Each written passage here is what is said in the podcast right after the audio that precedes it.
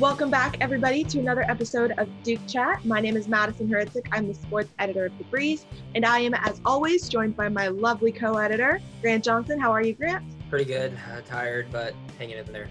Yeah, and so it has been quite a week for the JMU community. On Tuesday, JMU softball lost one of its best friends, Lauren Bernett. She passed away. And so we are going to kind of talk about that a little bit, but Grant, I know that this has been something you and I have been kind of witnessing all week, and I know that hundreds of people are mourning Lauren, and I just wanted to be able to open the floor about that.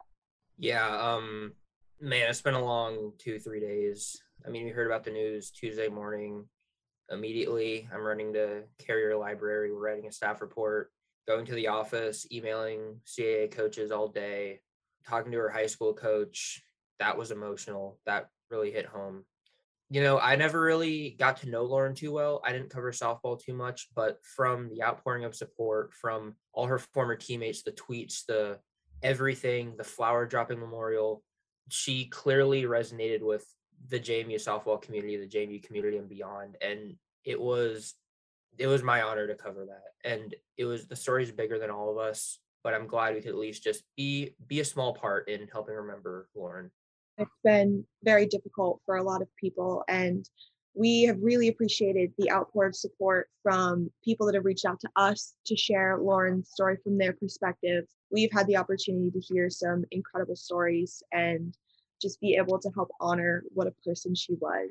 So, thank you to everybody who has shared the, the tribute that we did this past week. It means a lot to be able to share that story and share who Lauren was. And of course, we are sending all of our love and all of our thoughts to the JMU softball team during this incredibly difficult time. So yeah, Grant, anything else?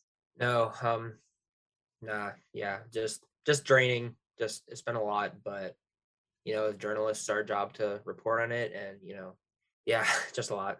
So thank you to everybody that has been with us, been supporting us, everything in between. Um, kind of switching gears from that, we want to go ahead and talk a little bit more about uh, JMU lacrosse. I know right now everything has been very focused on the softball team, but there are still some amazing opportunities lying ahead for the lacrosse Dukes. Uh, they have their final game of the season. Prior to this recording, this will come out on Monday mornings as normal. We recorded on Friday before their final game.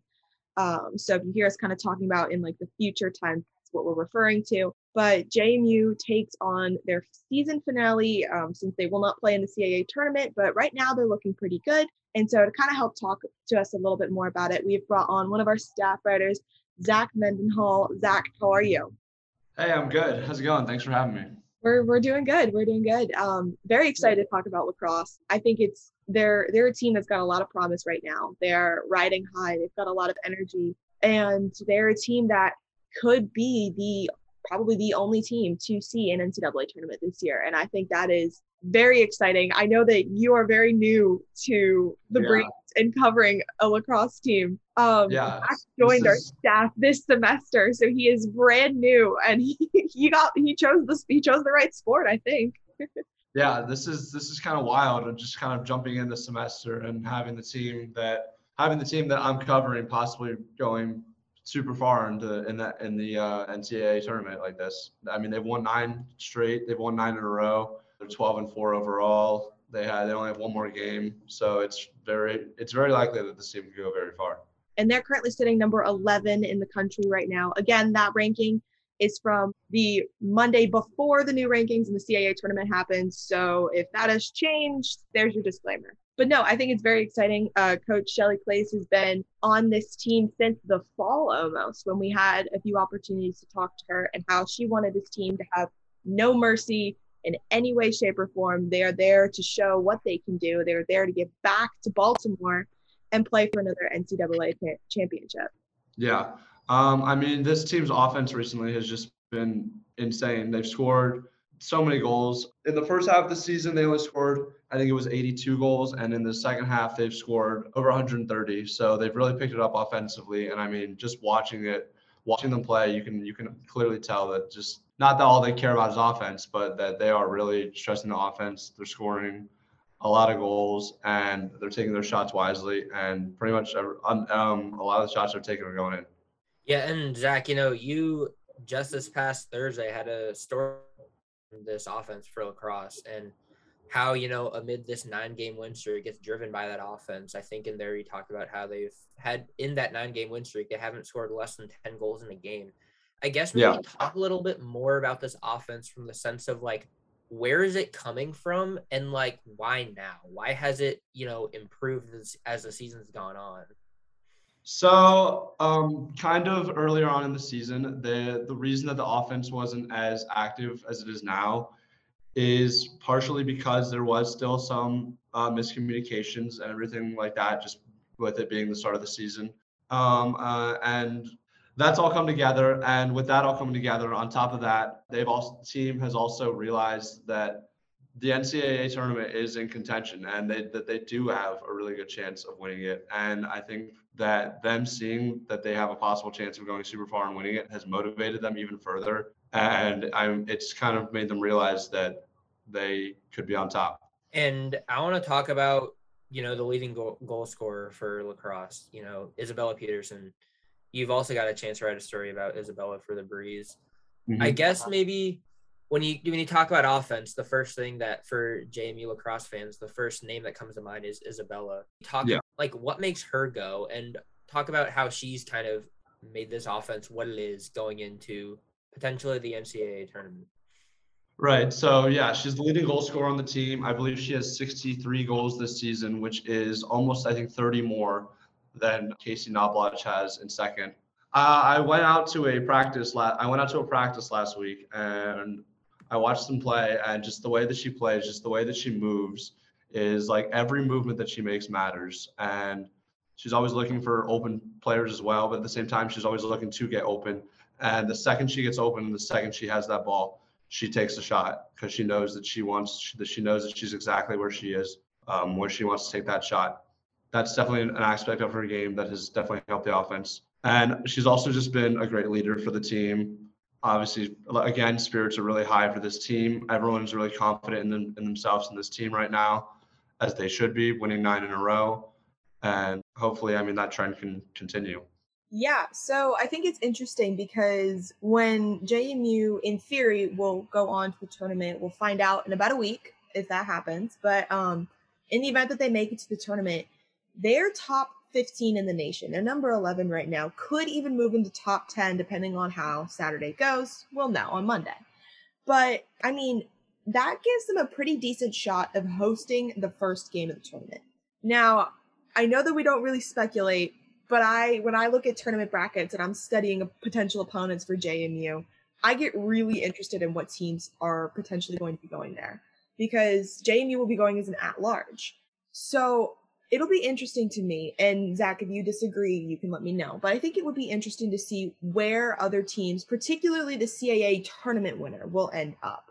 JMU went into overtime the last tournament that they played in in 2021 and they won and they went all the way into the third round before they lost to UNC, who uh, went on to, I believe, win it that last year. And so, I mean, obviously JMU has played very competitive teams, and the CAA is a very competitive conference for lacrosse.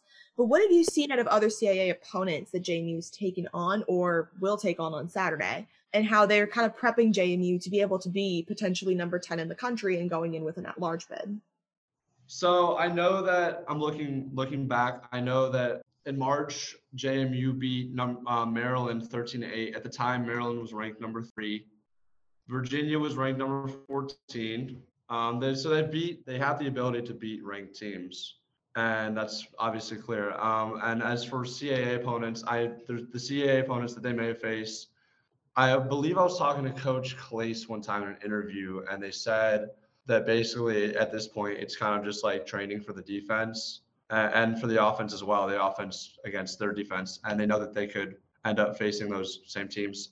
And that, in, in that sense, it prepares them. It prepares them for facing them again because they know how they play, they know their style, and they obviously watch tape as well. I've heard multiple comments about watching, watching and reviewing the tape and preparing for games like that. So there is the likelihood that they could end up playing one of these teams in the NCAA tournament, and I think that they would be well prepared and ready for them. Yeah, and Zach, kind of building off that. I mean, if JMU is going to be going to the NCAA tournament, they're going to be seeing more of these ranked teams. And like you've said, they've already shown that they can handle the Maryland. They can early in the season, you know, it was against UNC, but you know, they kind of held their own. Obviously, didn't come out the way they wanted to. But I guess my question now is like going forward on a nine game win streak, what is the ceiling for this team? They've already shown they can uh, play against ranked teams. How do you foresee JMU turning out in the NCAA tournament based off how hot they've been lately? I mean, I think at this point you've won nine in a row. You you want to win the whole thing. You don't want to you don't want to lose another game for the remainder of this season, including the tournament. I think that would I, that would just be the ultimate like momentum carrier and just like the ultimate story. If you were able to win nine in a row in the season, then just go on to just not lose another game again, this team did not start off. This team didn't start off the best this season. I think they were three and four after their first seven, but after that, they they've won the last nine in a row. So they've been hot. Yeah, and then I think our final question. So we talked about Isabella, but another face of this program that a lot of people really love to be able to learn about is Molly Dougherty. And so yes. this girl has been on a mission. I remember talking to her during lacrosse media day back in like February and I mean, we were chatting, we were goofing off and whatever. And she had mentioned to me how this team has been through so many different things over the last seasons, ever since they won the 2018 championship. And that was her freshman year. And so, yeah. what have you seen out of Molly's maturity that's been helping this team so much? So yeah, Molly, Molly, Do- Molly Dougherty, and Katie Checkosky, I think, are the only players still on the team that were on the 2018 um, national championship team.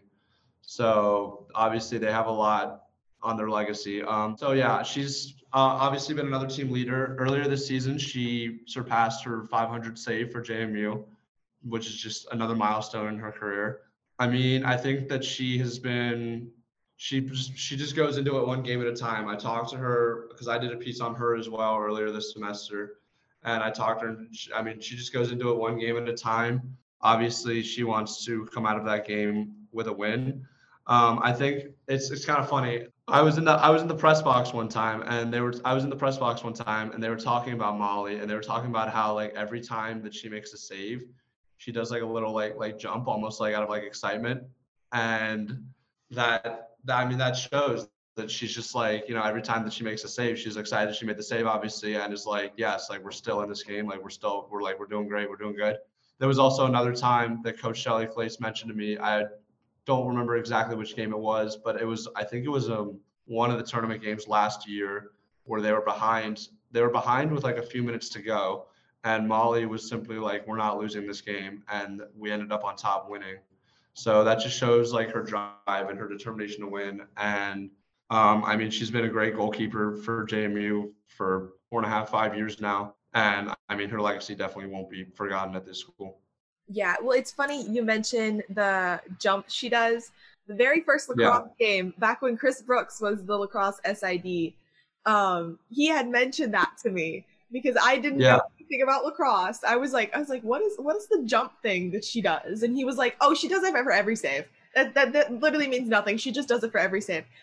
And it's funny because I'll go and I'll watch their games now and I'll see her do that save. And I just think back to that moment um, of just like hearing Chris being like, oh yeah, she just does that. And I was like, okay. But no, I mean, yeah, I, I think yeah. you really captured it perfectly. But yeah, I mean, I think that there's so much with this lacrosse team that can just continue to flourish. I mean, they've got a lot going for them right now to make a very strong case for an NCAA at large bid when the selection show comes around next week. So, Zach, thank you so much for coming on this episode of Duke Chat. I know this is your debut, and I know it can be scary sometimes, but you yeah. killed it. So, thank you for cool, coming thank you. on. thank you for coming on. Thanks for having fun with us. Um, and yeah, hopefully we'll be able thank to. Yeah. yeah, absolutely. And if you don't already, go ahead and give us a like and follow on our social media Instagram, Facebook, and Twitter at The Breeze Sports. And until next time, this has been Duke Chat.